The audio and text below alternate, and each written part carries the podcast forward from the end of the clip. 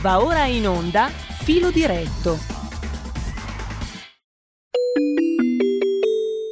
Qui Parlamento. E do il benvenuto e il buongiorno come tutti i lunedì a Riccardo Molinari, eh, capogruppo della Lega alla Camera e segretario della Lega in Piemonte. Buongiorno Riccardo, grazie per essere con noi.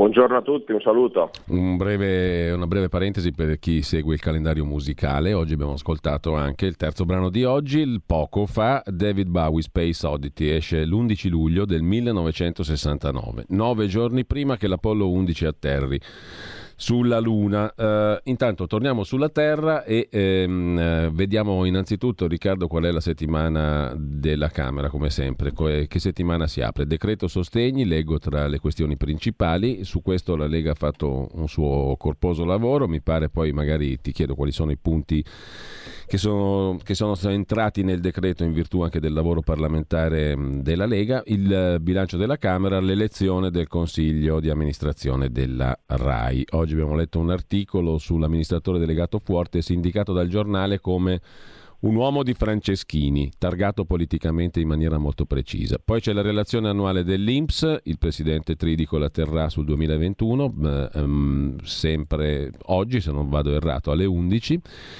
e l'audizione della ministra Gelmini per le questioni regionali e altro tema della settimana tra quelli elencati sul sito della Camera, federalismo fiscale, recovery plan, la Commissione parlamentare per l'attuazione del federalismo fiscale eh, ascolta il ministro eh, in audizione, il ministro delle infrastrutture Giovannini.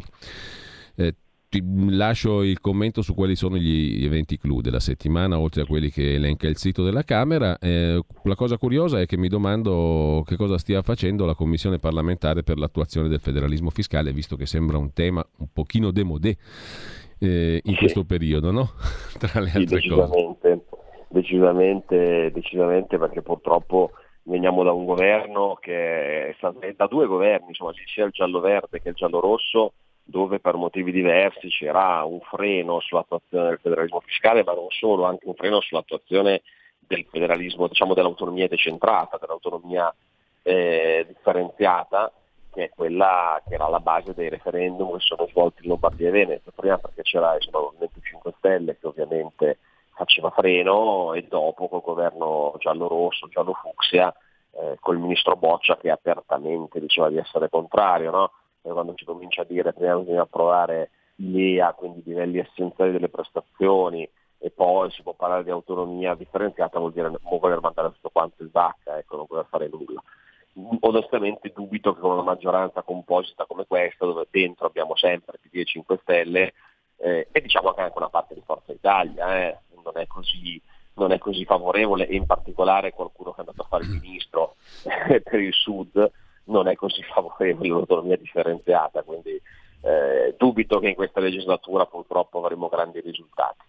Per quanto riguarda poi il calendario, eh, come dicevi, l'aspetto più importante è sicuramente l'approvazione della conversione in legge del decreto sostegni bis, che è un provvedimento che ci vede impegnati in commissione da più di un mese. La settimana scorsa di fatto è stata dedicata tutta eh, al lavoro in commissione su questo, su questo decreto e per quanto riguarda invece la nomina dei vertici della RAI, tu parlavi dell'amministratore delegato, eh, spiego a chi ci ascolta da casa, la legge prevede che il Parlamento indichi quattro membri del Consiglio di amministrazione, sta poi al governo indicare l'amministratore delegato e il Presidente, con poi un sistema di diciamo, veti e controveti che si dà tra Consiglio di amministrazione e indicazioni governative.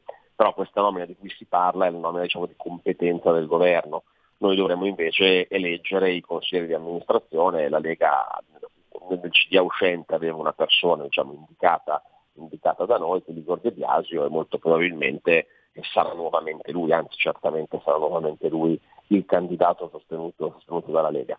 Per quanto riguarda il decreto sostegni in pillole, visto che è un lavoro ciclopico, perché sì. ricordiamo che si parla di 40 miliardi, che insomma sono veramente un sacco di soldi, sono quasi tre finanziarie, ecco, quasi tre leggi di bilancio ordinarie, quindi immaginatevi la mole di lavoro che c'è stata. Le novità principali sono eh, diciamo, i tre diversi canali di finanziamento per i cosiddetti ristori, quindi per cercare di correggere le problematicità che c'erano state in tutti gli altri provvedimenti, resta eh, l'idea che non ci siano più i codici a teco, quindi questo è già superato l'ultimo decreto sostegni, resta il criterio eh, di ristoro immediato diciamo, della percentuale sul mancato fatturato, come nei decreti precedenti, per, e questo vale per tutti, e poi c'è una parte variabile invece in cui le imprese potranno decidere eh, se avere il ristoro basato, eh, sulle, eh, basato sul mancato sul, sul, fatturato, cioè quindi un ristoro basato sul fatturato o un ristoro quindi sulle perdite o un ristoro basato sul margine operativo lordo, quindi basato sul risultato dell'esercizio, perché eh, diciamo che eh, il ristoro basato semplicemente sul fatturato per alcune imprese non era conveniente e invece quindi in questo modo ognuno in base propria, in base alla propria tipo di attività potrà scegliere quale tipo di finanziamento avere oltre a quello base per tutti che si calcola in percentuale, insomma in percentuale sul mancato fatturato dell'anno. Eh, quindi questa è una novità importante, poi diciamo che le, le, battaglie della Lega, diciamo, le, le, cose più importanti che abbiamo portato a casa noi sono state un rifinanziamento del fondo per la montagna, ricorderete che era stato istituito dal ministro Caravaglia appena insediato, quindi ci sono 100 milioni in più per la montagna con eh, misure anche per i piccoli comprensori sciistici montani, eh, tanto per fare un esempio anche quello del Mottarone per intenderci, quello dove c'è stata purtroppo la tragedia, e lì sono 100 milioni in più, e poi abbiamo una cosa molto importante per le imprese, fortemente voluta dal Ministro Giorgetti, rifinanziato di 700 milioni la legge Sabatini. La legge Sabatini è eh, la legge che prevede diciamo, l'accesso al credito agevolato per l'innovazione delle piccole e medie imprese. Quindi è uno strumento finanziario per permettere alle piccole e medie imprese di acquistare nuovi macchinari a tasso agevolato garantito dallo Stato. E poi c'è una, un settore molto importante sull'automotive, abbiamo ottenuto il rifinanziamento dei fondi per la rottamazione, 350 milioni di euro, prevedendo che possano essere rottamate anche le auto eh, a diesel, anche le auto Euro 6, quindi non solo incentivi per l'acquisto dell'elettrico, ma incentivi anche per l'acquisto degli Euro 6 e di auto usate. Quindi insomma questo è molto importante perché diciamo che la rottamazione è uno dei principali incentivi che eh, la politica, il governo può dare a un settore strategico come quello dell'industria, dell'industria dell'automotive.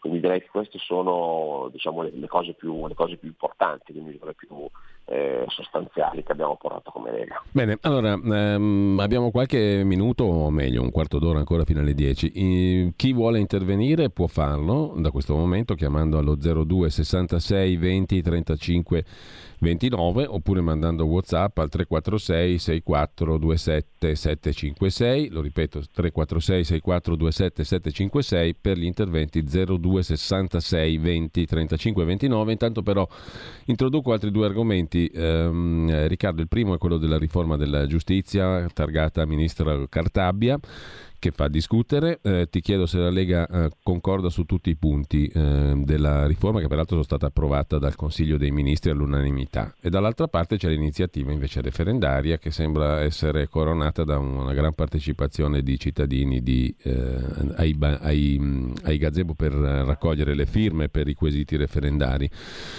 Eh, le due cose allora, sono in relazione, sono in complemento, sono una la prosecuzione dell'altra, come stanno le cose dal punto di vista Lega? Intanto ci sono due telefonate e allora le passiamo subito senza attendere. Pronto? Pronto? Buongiorno. Buongiorno, eh, sono Mario, chiamo da Brescia. Buongiorno signori.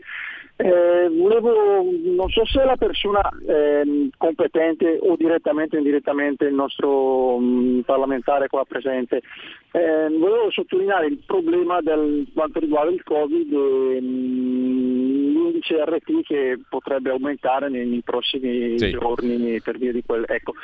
Mm, c'è la possibilità vedo che l'RT, quello normale, quello sintomatico, possa andare a, oltre il livello 1 e quindi far tornare in zone gialle alcune regioni in estate sarebbe veramente devastante.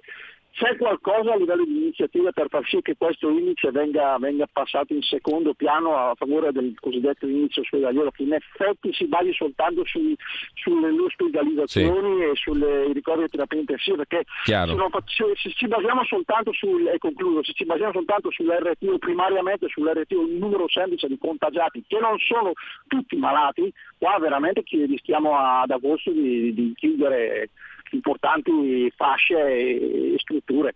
Grazie, Bene, grazie a lei. Chiarissima la revisione dei criteri per le eventuali definizioni delle zone colorate in, mm, in relazione alla Covid. L'altra chiamata, pronto?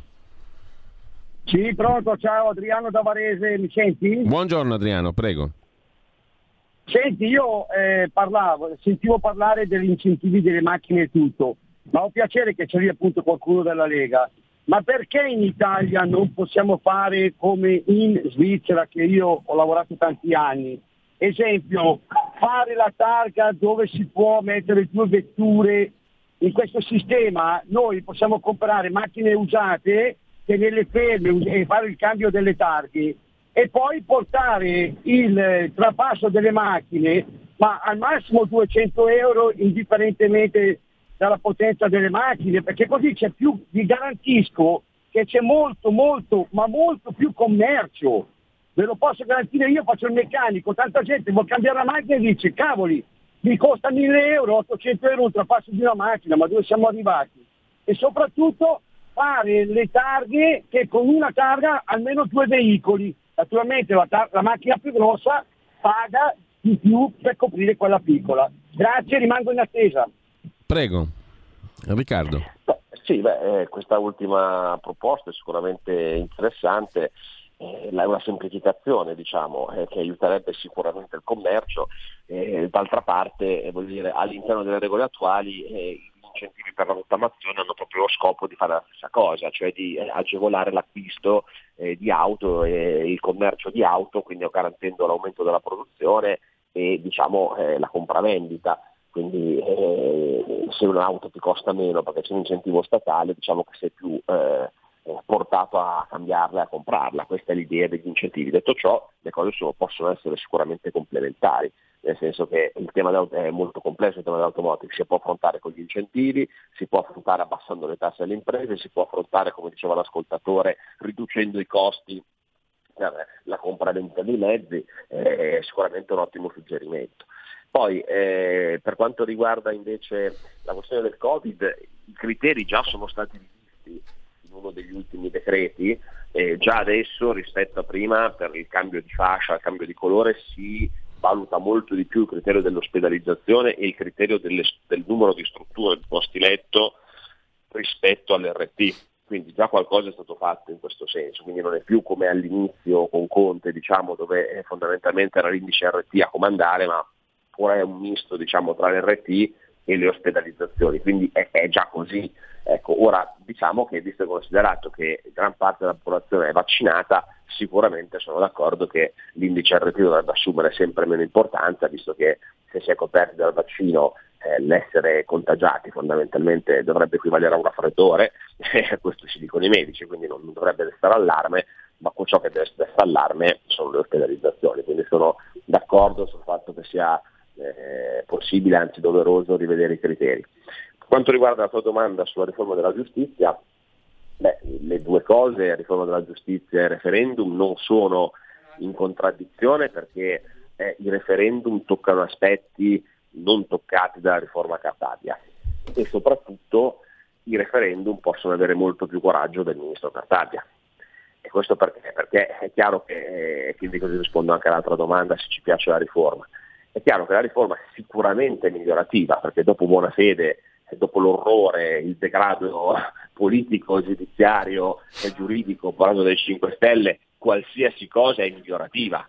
E detto ciò, è il meglio che si poteva fare? Beh, no, però è comunque qualcosa da apprezzare, perché, ripeto, rispetto alla corrotti di buona fede, e alle altre norme deliranti mm. sul trojan del telefono, eccetera, dei 5 Stelle, eh, sicuramente è una, una norma migliorativa. La, il grande tema della prescrizione, eh, in qualche modo diciamo che quella bomba lì è in parte disinnescata con un meccanismo un po' contorto, mh, mm, finalizzato a tenere una mediazione con i grillini, per non dire che di fatto li si è sconfessati su tutto, ma diciamo che si garantisce con le cosiddette improcedibilità eh, che, il processo abbia un tempo ragionevole, ecco, stanno comunque dei termini per le fasi processuali. Detto Intanto, questo, è, sì. è, chiaro che, è, chiaro che, la Carta abbia certi argomenti scrutanti come la responsabilità civile dei magistrati, eh, la, la, riforma del CSM, eccetera, che sono le cose che affrontiamo qui in referendum, non le può affrontare perché sennò salterebbe la maggioranza e così gli diamo una spinta noi da fuori con il referendum. Questa è la logica. Altre due telefonate 02 66 20 35 29 con noi Riccardo Molinari, capogruppo della Lega alla Camera, segretario in Piemonte per il Movimento Leghista. Pronto? Sono Gianni da Genova, ciao Giulio, buongiorno, buongiorno Gianni. anche a Riccardo. Ciao. È fondamentale il discorso dei referendum, che è stata una mossa politica azzeccatissima, quella della Lega di Mattia Salvini, e naturalmente grazie a, a, ai militanti che si adoperano nei gazebo che ho ringraziato personalmente sabato scorso quando sono andato a votare subito. Poi per quanto riguarda la, la riforma Cartabia è a sua immagine e somiglianza, è quello che ha, ha, letto questa mattina Giulio con Nicola Gratteri ma anche con Carlo Nordio, la dice lunga con che abbiamo a che fare. Per quanto riguarda invece la, la, la questione della non ne, non ne, possiamo più del fisco, la presentazione del libro e, e, tutto quello che è stato fatto da Gus Merole e tutta la Lega. Vorrei sapere se è vero che Fratelli d'Italia ha votato contro mentre invece Leo si è astenuto. Perché se questi qui sono i nostri alleati c'è da stare allegri. Altro che carta dei valori. Bene, allora grazie Gianni, c'è l'altra telefonata, pronto? Buongiorno. Buongiorno. Eh, sono Enzo, chiamo da Milano. Prego. Stavo facendo due considerazioni sempre sul discorso della, del virus. Sì. Allora, io so che ci sono tre regioni governate dalla Lega, tra cui il Piemonte, che hanno adottato le cure domiciliari con successo. C'è stato anche un servizio su Rai 3 e ce ne sono altre due. Per cui mi chiedevo come mai la Lombardia non ha, fa pubblicità sulle cure domiciliari perché riducono le ospedalizzazioni e quindi riducono le spese del sistema sanitario ed è una cosa che non mi piace molto. C'è un'altra cosa che non mi piace molto che volevo segnalare approfittando del fatto che abbiamo un parlamentare. Allora, sappiamo che anche l'OMS ha detto che oltre i 25 cicli si prendono delle grosse cantonate e sopra i 30 c'è il 97% di falsi positivi. Io non capisco perché la Lega continui a pagare questi tamponi spendendo soldi per recuperare falsi positivi che poi ci mettono in zona rossa. Ecco, queste due cose mi lasciano estremamente perplesso e mi fanno venire forti dubbi. Ascolto per radio. Riccardo. Beh, eh, non ho capito cosa vuol dire la Lega paga i tamponi che danno i falsi. Cioè, non ho, onestamente non ho, capito, non ho capito il tema e non è che una regione, anche se governata dalla Lega, può non fare il tracciamento che è previsto dalla legge. Cioè, ci sono delle norme che vengono dai decreti governativi che prevedono determinati controlli per determinati tipi di attività lavorative o in determinate situazioni sanitarie, non è che una regione può decidere che non li fa. Quindi non c'entra nulla la Lega o chi governa le regioni. Eh, piaccia o non piaccia, il tampone è oggi lo strumento per cercare di rilevare quando qualcuno è contagiato, eh, quindi quello è il metodo eh, deciso dal governo, quindi onestamente i governatori su questo non c'entrano, non c'entrano assolutamente, assolutamente, nulla e anzi tracciare è utile a prevenire focolai e a, diciamo, a, a garantire la sicurezza di tutti. Poi sulla questione delle cure domiciliari è vero, in Piemonte, Piemonte la mia regione è stata la prima a fare un protocollo sulle cure domiciliari, tra l'altro eh, dovendo lottare non poco eh, il Ministero della Salute, con il Ministro Speranza che aveva una forte contrarietà. Il protocollo tra l'altro nasce da un'esperienza dell'ASL del mio territorio, dell'ASL di Alessandria, dove nel distretto di Actiovada c'è una serie di dottori che hanno sperimentato eh, in prima persona queste cure domiciliari con l'idrossiclorochina, con una serie di, di antibiotici e hanno, dato, hanno avuto dei risultati scientifici pazzeschi, nel senso che hanno praticamente azzerato le ospedalizzazioni nel momento in cui il malato viene curato per tempo. E il successo di questa esperienza ha fatto sì che il nostro assessore alla sanità eh, abbia sviluppato creato insieme a medici questo protocollo, se lo ci ha fatto riconoscere, oggi è un protocollo che eh, diciamo, viene utilizzato in tutto il Piemonte, non solo più eh, nell'Art di Alessandria. Quindi sicuramente una bella esperienza, perché in Lombardia non ci sia, onestamente non lo so, eh, è una cosa che da noi è partita è partita dal basso, è partita dai medici ed è stata poi diciamo, estesa a livello, a livello regionale eh, dalla, dalla, dalla, giunta. Eh, quali, c'erano altre domande? No, non mi pare. Mm, no, abbiamo credo mm, affrontato un po' tutto quanto. Eh, l'ultima cosa, mm, prima di salutarci, Riccardo, eh, tra le notizie di oggi c'è una notizia data da Repubblica in particolare, per cui il governo, i ministri dello sviluppo e del lavoro. Ah, no, scusami, c'era ancora, mi è venuto in mente, mi sì. ha chiesto l'ascoltatore la storia del fisco. Ah no, sì, certo, hai ragione, me lo stavo dimenticando anch'io, no. anche sulla scorta del libro. No, è importante, mm. ha perfettamente ragione l'ascoltatore, è vero, Fratelli d'Italia e l'EU hanno votato contro, e hanno votato contro a, diciamo, a un testo che la Commissione Finanze ha inviato al governo con le linee guida per la riforma fiscale, dove come Lega abbiamo ottenuto che non si parlasse di patrimoniale, abbiamo ottenuto che ci fosse una garanzia sul taglio delle tasse per il ceto medio, la garanzia che fosse mantenuta la flat tax, l'abolizione dell'IRAP, quindi diciamo, una, serie cose, una, serie di cose, importanti, su cui sicuramente le, quella che ha fatto irritare di più eh, le sinistre è il fatto che non si parlasse di patrimoniale, perché quello è il loro chiodo fisso, e quindi l'euro l'ha votata per questo motivo, però anche Fratelli d'Italia l'ha votata, ha votato contro. Quindi sì, è assolutamente così. E anche questo è un dato politicamente rilevante, certo sì, ce lo stavamo sì. dimenticando. Oh, tra virgolette. L'ultima cosa che ti chiedo appunto è la questione dei licenziamenti. Eh, sì. I ministri Orlando e Giorgetti convocheranno due aziende che sono rese protagoniste di licenziamenti in tronco, la GKN e la Gianetti però eh, esiste un allarme vero su questo tema, eh, anche se è difficile modificare la norma che ha sbloccato i licenziamenti, a eccezione del tessile e della moda per tutti i settori industriali. Ecco, c'è un allarme vero su questa questione o è un allarme... Ciao da Paolo e... Pronto? Sì, eccoci qua. Non so cosa è partito, ma comunque eh, la domanda era: c'è un allarme vero dal tuo punto di vista, sentendo il territorio, avendone polso, eh, o mh, eh, l'allarme è limitato, diciamo, per quanto grave? Allora, io, io, credo che l'accordo che è stato trovato è stato un accordo di buon senso. Poi, se vuoi la mia opinione, io credo che prorogare lo sblocco, il blocco dei licenziamenti fino al 31 ottobre per tutti e nel frattempo creare quello che non c'è, cioè la riforma degli ammortizzatori sociali per dare una garanzia, una sicurezza a chi si trovasse licenziato, si, si poteva fare. Mm. Ecco, lì c'è stata un'impuntatura della Confindustria cui personalmente ho qualche difficoltà, che ho qualche difficoltà a capire perché eh, alla fine non si può dire che per ristrutturare un'azienda l'unico modo è licenziare la gente. Non fosse altro che la cassa integrazione agli operai l'ha pagata lo Stato, eh? non è che l'hanno pagata le aziende. Quindi è vero che le aziende hanno avuto l'obbligo di non licenziare, ma con la cassa integrazione pagata dallo Stato per chi non lavorava e con la possibilità di assumere manodopera più qualificata o più giovane se ne avevano bisogno.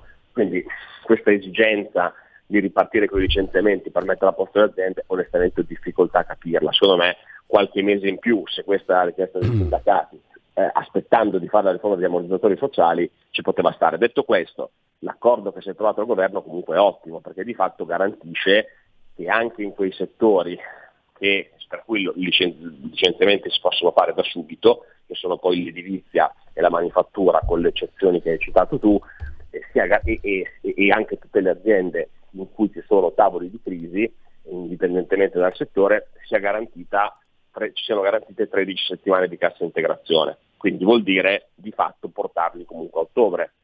Quindi direi che, direi che questo è stato un compromesso accettabile e infatti anche i sindacati hanno sottoscritto l'accordo. Ora la questione delle due mm. aziende che, di cui parlate sì. secondo me rientra in una fattispecie completamente diversa, perché quella è una delocalizzazione, cioè nel momento in cui tu ah, con lo sblocco dei licenziamenti licenzi tutti e chiudi, beh, vuol dire che la questione non è una riorganizzazione aziendale, cioè non è che tu vuoi licenziare alcuni per assumerne altri, per tagliare i costi, tu vuoi chiudere l'azienda. E allora quello è indipendente dal blocco dei licenziamenti. Cioè il blocco dei licenziamenti avrebbe portato avanti di qualche mese la situazione, ma lì la scelta politica dell'azienda è evidente che sia quella di chiudere. E allora lì il tema è tutto un altro, cioè lì il tema è il solito tema delle delocalizzazioni, cosa può fare la politica per evitare che le aziende, eh, una tra l'altro di quello ho parlato con i lavoratori, di quella della Brianza, sì. è un'azienda che è stata acquistata da un fondo straniero, di questi fondi non hanno alcun interesse all'aspetto sociale del lavoro, quindi per ragioni di, di, costi probabilmente decidono che è più utile chiudere qua e aprire uno stabilimento, che ne so, in Turchia o altrove, e poi ci fanno. Allora il tavolo che deve essere fatto al MISE e al Ministero del Lavoro è un tavolo di tipo politico, cioè per in qualche modo convincere o trovare degli strumenti di pressione sui proprietari per mantenere il lavoro, ma il blocco dei licenziamenti in questi casi qui non c'entra nulla, perché se tu vuoi licenziare tutti e chiudere è un'altra cosa, l'avrebbero fatto comunque. Bene, eh, ringrazio e saluto allora Riccardo Molinari che è stato con noi come tutti i lunedì. Buona settimana, buon lavoro Riccardo e grazie. Grazie a voi, un saluto a tutti. Qui Parlamento. Il futuro appartiene a chi fa squadra. Le radio italiane si uniscono per giocare la partita da protagoniste. Nasce l'app Radio Player Italia. 140 stazioni in una sola rete. Scegli la tua preferita e ascolta il suono perfetto del digitale. Gratis, senza registrazione, senza interruzioni. Compatibile con tutti i device. Le notizie, la compagnia, la musica scelta da chi la ama, la conosce e la vive. Scarica Radio Player Italia. Il futuro batte con la radio nel cuore.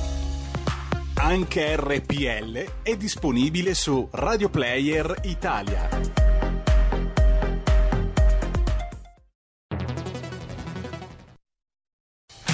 Porta con te ovunque RPL la tua radio. Scarica l'applicazione per smartphone o tablet dal tuo store o dal sito radiorpl.it. Cosa aspetti?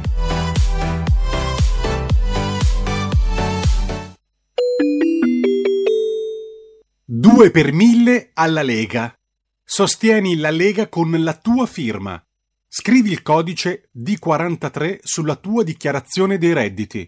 Assegnare il tuo 2 per 1000 al codice D43, D43, D43 non costa nulla. Aiutaci ad aiutarti. Il tuo supporto è prezioso. Ricorda, D43 per il tuo 2 per 1000 alla Lega di Salvini.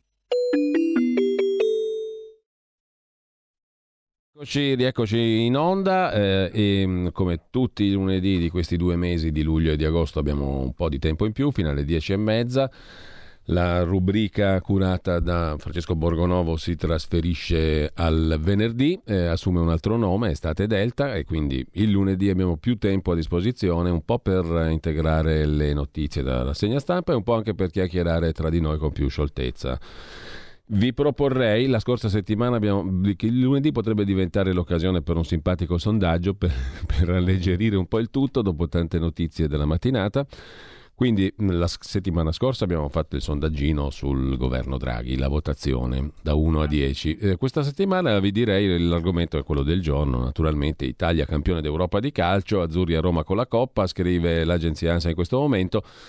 Quindi il sondaggio di oggi o la domanda di oggi potrebbe partire da qui. Aveva ragione Marco Travaglio a tifare contro eh, l'Italia perché altrimenti politicamente la vittoria sarebbe stata utilizzata per stabilizzare il regime draghiano? Punto di domanda, come fece Pertini nell'82 con la vittoria ai mondiali mitici di Spagna.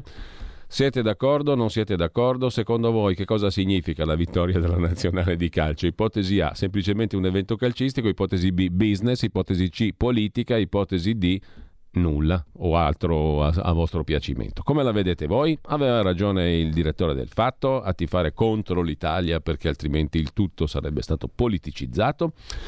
02 66 20 35 29 o per dire la vostra anche tramite WhatsApp 346 6427 756. Intanto c'è una telefonata, pronto? Pronto, buongiorno. Sì, pronto. Prego, pronto? prego, buongiorno. buongiorno. Sì, buongiorno, sono Sergio da Trieste. Io volevo chiedere una cosa, volevo approfittare. Come mai voglio chiedere eh, la Lega, non so se per ordine di scuderia non si occupa più di immigrazione? Abbiamo un sottosegretario che a mio avviso non, non, ha la capacità o non può fare. Allora mettiamo una persona che prenda per il barbaro la, la Morgese, il nostro capitano ha tre eh, processi in corso. Eh, la Lega eh, è da eh, cinque mesi al governo, abbiamo triplicato gli sbarchi. Allora io direi o ci sono ordini di scuderia oppure non è una persona adatta il, eh, l'onorevole Molteni al, a fare il sottosegretario e che non mi dica il, l'onorevole Molinari che si dà da fare perché mi sta raccontando aria fritta allora, grazie. Se non sbaglio lei l'aveva già preso nel mirino l'onorevole Molteni, quindi registro che non ha cambiato opinione, comunque è un punto di vista suo individuale. Intanto eh, ha ragione l'ex Calandrino, come si firmava Travaglio quando scriveva su La Padania, sul quotidiano La Padania, eh, ha ragione Marco Travaglio, insomma, a vederla politicizzata. Un altro messaggio, la vittoria dell'Italia prodromica, scrive Andrea da Torino, alla macelleria sociale che arriverà tra breve. L'abbiamo visto con la Grecia, le hanno permesso di vincere gli europei inspiegabilmente, poi l'hanno massacrata, eh, scrive Andrea, eh, altro messaggio da un altro ascoltatore, Lorenzo, la vittoria dell'Italia rappresenta un grande mal di stomaco per il povero Calandrino, per Marco Travaglio, da cui siamo partiti. Allora la pensate come Travaglio? Strumentalizzazione politica? La vittoria dell'Italia di calcio diventa un oggetto di stabilizzazione del regime, addirittura per Andrea un anticipo della macelleria sociale in agguato. 02 66 20 35 29, pronto? Pronto? Buongiorno. Buongiorno. Prego. No, no, non mi è mai piaciuto il calandrino, Eh? però ha ragione il calandrino che questa vittoria, al di là dello sport che non c'entra niente Mhm. ovviamente, lo sport fa il suo mestiere, Mhm. eh, serve al regime, serve per i giochi circensi, serve per nascondere delle altre cose che ci verranno nella schiena. Quindi penso che questa volta il calandrino ci abbia preso. Arrivederci, grazie. Grazie. Allora anche lei è d'accordo con Marco Travaglio. La vittoria calcistica viene utilizzata per stabilizzare il, tra virgolette, regime politico. Siete d'accordo? Non siete d'accordo? Come l'avete vista questa vittoria? Come la recepite questa vittoria della nazionale di calcio? 02 66 20 35 29 oppure via WhatsApp 346 6427 756. Pronto? Sì, eh, buongiorno, sono Buongiorno. Pino da Portogallo. Buongiorno. Allora, io penso che bisogna mettere- stare un po' coi piedi per terra e non fare voli fantasiosi come il calandrino, che ormai lui è in un loop eh, tutto, tutto suo, lasciamolo stare nella sua, nel suo loop. Ma eh, riportiamo le cose come sono. Il- e que- io- la partita di ieri sera è stata una bella partita, io l'ho vista, mi sono divertito, prendiamo per quello che è, è una partita di calcio e, e che dà allegria, che dà serenità, certo che gasa anche diciamo tra virgolette il popolo italiano, ma eh, niente a che vedere con la politica, poi uno lo può vedere come vuole, è la partita di calcio che dà eh, soddisfazione, allegria, poi ognuno può strum- strumentalizzare o meno questa cosa, ma questo ha niente a che vedere con, con i complotti, con la politica, con tu- tutte, scusate, tutte stupidate. Cerchiamo di stare veramente coi piedi per terra quando, quando, eh, parliamo di queste cose e penso che sia la cosa migliore per tutti gli italiani, non solamente per, per chi sta a destra, a sinistra, vuol dire niente, bisogna stare coi piedi per terra. Il calandrino ormai è partito col cervello, lasciamolo stare. Grazie, ciao, buona giornata. Allora, grazie anche a Pino dal Portogallo 02 66 20 35 29 scrive Paolo Borgomanero, secondo me l'Inghilterra che è uscita dall'Europa non poteva vincere gli europei. Probabilmente però mi sbaglio. Sondaggio sulla vittoria dell'Italia, semplice vittoria sportiva, scrive un altro ascoltatore. Travaglio ha una mente contorta, è fazioso, pericolosamente velenoso. Certo è vero che una vittoria come questa dà lustro alla nazione, sottolineato nazione, scrive quest'altro ascoltatore. E voi come la vedete? Italia? Italia campione d'Europa, fatto politico anche o semplicemente quel che l'è? Pronto? Pronto? Pronto, buongiorno, prego. Buongiorno, sono Gino, chiamo dalla provincia di Cremona. Io penso che pur non amando Travaglio, però questa volta devo dargli pienamente ragione. Adesso si possono fare anche a settembre tutti gli aumenti che vuoi, tutto, dacci le coltellate nella schiena, ma talmente, il popolo italiano è talmente euforico che per lui ci va bene tutto. Saluti! Grazie anche a lei, 02 66 20 35 29. Come la vedete sta vittoria dell'Italia calcistica? Strumento di regime, stabilizzazione, strumento di stabilizzazione del regime. Pietro, scrive Travaglio, farebbe bene ad emigrare, non ne azzecca una, è pieno di rabbia. E c'è anche un altro messaggio assai sintetico, non ha ragione. Travaglio, scrive un altro ascoltatore al 346 6427 756 Un'altra chiamata allo 02 66 20 35 29. Italia campione d'Europa. Pronto? Pronto? Buongiorno. Buongiorno. Io credo che più che un valore politico abbia un valore sanitario o, o mm, dittatoriale sanitario. Cioè? Draghi ha detto ah, prima di eh, decidere per la prosecuzione dello stato d'emergenza aspettiamo a fine luglio. Ci stanno già dicendo che a fine luglio, grazie ai festeggiamenti per questa finale, saremo di nuovo, in, non dico in lockdown, ma quasi. Una domanda che avrei voluto fare al vostro ospite precedente mm. è questa. Eh, a settembre, fine settembre, io ho due figli che torneranno a scuola. Obbliga- sarò obbligato, perché devo decidere io per loro, sarò obbligato a vaccinarli per mandarli a scuola. Mi piacerebbe che qualche esponente della Lega si esponesse su questo tema. Vi ringrazio. Bene, Battista da Genova scrive intanto via WhatsApp 346 64 27 756. Una grande gioia, un esempio di come sanno lottare con determinazione i nostri ragazzi, bravissimi. Chi critica ha dei problemi seri, come vivono male. Due telefonate 02 66 20 35 29. La vittoria dell'Italia instrumentum regni, cioè come dice Marco Travaglio uno strumento di eh, stabilizzazione del regime politico draghiano-mattarelliano? Punto di domanda. Pronto? Tocca a me? Sì, prego, buongiorno. Buongiorno. Ascolti, eh, ma la lettura secondo me, il mio modestissimo parere, può essere duplice. E cioè, da una parte penso che abbia ragione Travaglio, eh, si oscura tutta la parte simpatica che sta succedendo in questo paese. Mm. Però dall'altra può far vedere che questo paese, se ben guidato, può raggiungere dei grandi risultati, come è successo in passato quando l'Italia è diventata la quinta potenza più industrializzata al mondo. Sì, poi sono intervenuti Cina e India, va bene.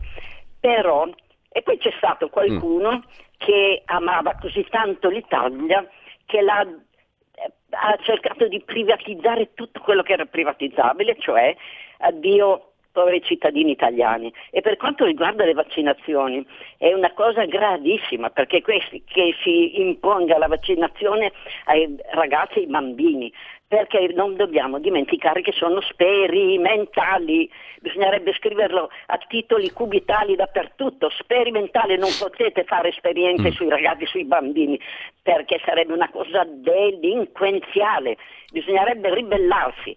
Buona giornata, che Dio Buona sia. giornata a lei. L'altra telefonata e poi abbiamo una serie di messaggi dei quali darò conto immediatamente. Pronto? Pronto Giulio, buongiorno Mauro da Reggio. Ciao Mauro, prego. Guarda, al di là dell'evento sportivo, siamo tornati a 2000 anni fa, è una cosa che dura da 2000 anni. La solita panem et circenses, no? Dato che gli italiani sono così dai tempi di Nerone, non c'è niente di nuovo. Io però veramente vorrei che qualcuno pensasse come sarà a partire da gennaio e febbraio di quest'altro anno questo mm. paese qua? Eh? Ci vogliamo pensare? Beh. Perché io vedo qua che Reggio Emilia è sempre stata, al di là di tutto l'Emilia Romagna, avevamo la disoccupazione mm. minima qua e là. Io però ho conosciuto già 5-6 miei amici che hanno attività sportive, attività commerciali, qualcuno che aveva un'aziendina con 5-6 operai, no, hanno chiuso tutti. Per cui secondo me non so come va a finire. Eh? Ciao. Bene, allora il tema è quello dell'economia reale. Ci sono messaggi al 346 6427 756, scrive un ascoltatore, vittoria dell'Italia usata per stabilizzare chi ci destabilizza. Un altro messaggio eh, al calandrino, ogni cosa che ci tira su il morale dà fastidio, chissà perché, cioè a Travaglio. Eh, altro, altro messaggio, Silvio da Torino. Mi fa sorridere perché eh, più che sintetico è lapidario. Travaglio non ha mai sottolineato ragione per definizione e quando dice delle cose sensate si è sbagliato, scrive Silvio da Torino ridendo a sua volta nel messaggio. Eh, Corrado, leghista da Treviso, buongiorno a tutti, godiamoci questa vittoria, non roviniamo tutto con la politica. E poi c'è un messaggio di Claudia da Bergamo. Eh, secondo me la vittoria calcistica dell'Italia è semplicemente un fatto sportivo. Laura, da Bologna, argomenta così: se Travaglio fa il tifo per Conte, un perdente che distrugge l'Italia, e tifa contro l'Italia calcistica che vince, beh, fargli fare il tifo per i virologi superstar magari è la volta che ce ne liberiamo, dei virologi ovviamente. Raul da Cesano, ero uno sfegatato milanista, abbonato in campionato e Champions, guarda caso il Milan è diventato una squadra di mezza classifica proprio dal 2011 quando è caduto il famoso governo Berlusconi. Il calcio è politica, sottolinea Raul da Cesano. Abbiamo due telefonate e poi altri due messaggi. Giovanni da Roma, lo leggiamo subito dopo e stanno arrivando ancora al 346 6427 756. Calcio e politica, vittoria dell'Italia, stabilizzazione del regime, Draghian Mattarelliano, pronto? Sono Marco da Mantova. Buongiorno, Buongiorno. Marco.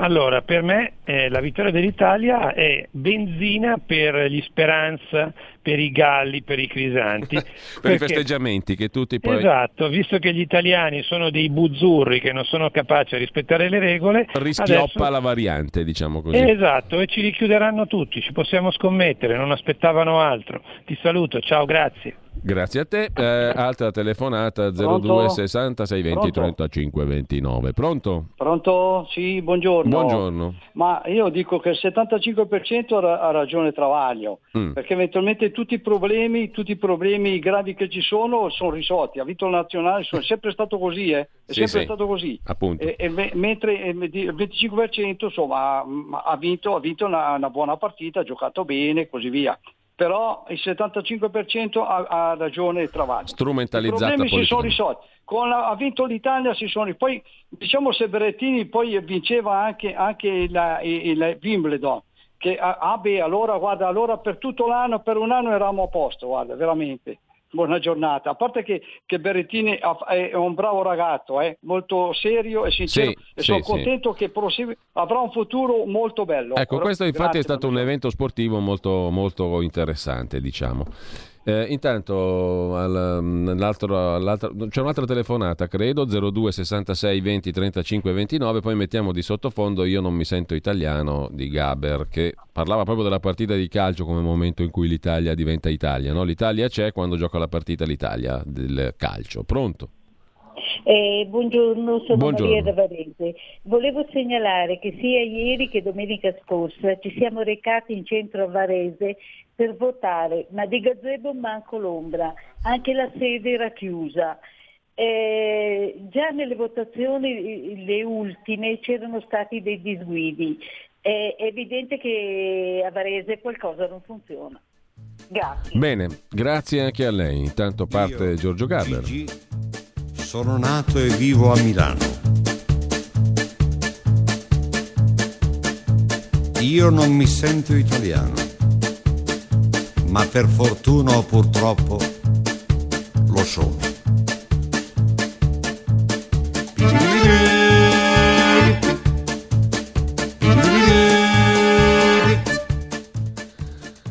Allora, due telefonate, intanto teniamo in sottofondo il pezzo di Gaber, però anche i messaggi. Giovanni da Roma scrive: Buongiorno, sono contento che l'Italia abbia vinto, ma devo riconoscere che il Calandrino ha ragione, Travaglio, nel dire che questa vittoria sarà sfruttata politicamente. Basta vedere i commenti dei politici di sinistra che gioiscono perché secondo loro ha vinto l'Unione Europea contro gli eretici inglesi della Brexit. Altro messaggio invece, questo è impazzito con tutti i problemi che abbiamo, invasione, sicurezza, salute, sanità, lavoro, giustizia, scuola, democrazia e libertà, disegno di legge Zan, Grillo, Conte, Draghi, Speranza. Andiamo a parlare di questa roba di Travaglio e della nazionale. Eh, Andrea da Torino, ora Genova deve presentare il conto a Londra per un millennio di uso della bandiera di San Giorgio, con gli interessi composti rischiamo di fare molto male alla perfida Albione, come diceva Mario Appellius, la voce del regime, Dio stramaledica gli inglesi. Alcun motivo per essere orgogliosi. Mi scusi Presidente, ma ho in mente il fanatismo delle camicie nere al tempo del fascismo, da cui un bel giorno nacque questa democrazia, che a farle i complimenti ci vuole fantasia. Io mi sento italiano, ma per fortuna purtroppo lo sono. Due telefonate 02 66 20 35 29, non ho mica capito perché sono le ultime due, sono le 10 e 22. Eh, eh, beh, certo, c'è una trasmissione dopo, ma possiamo sfor- no, non sforiamo, siamo tranquilli. Abbiamo il quarto brano, Giulio. Il, il tuo quarto, quarto, brano per il calendario musicale di oggi. Intanto due chiamate 02 66 20 35 29. Pronto? Sì, bro- pronto? Buongiorno. Dottor Borgonuovo. Buongiorno. Non sono Borgonovo, sono Cainarca. Comunque, Ah, cambia poco. Borgonovo, però, Cainarca, buongiorno, dottor Cainarca. Sono Caroli. Volevo Prego. dire due cose, se mi consente. Eh, si tratta eh, della, purtroppo mi, mi leggo anch'io alla partita di ieri, io l'ho, l'ho guardata a pezzi e, tutti, e, tutti, e, tutte le volte che sono entrato ho visto dei personaggi che si, si scambiavano la palla alla, in, all'interno della, della, loro metà campo.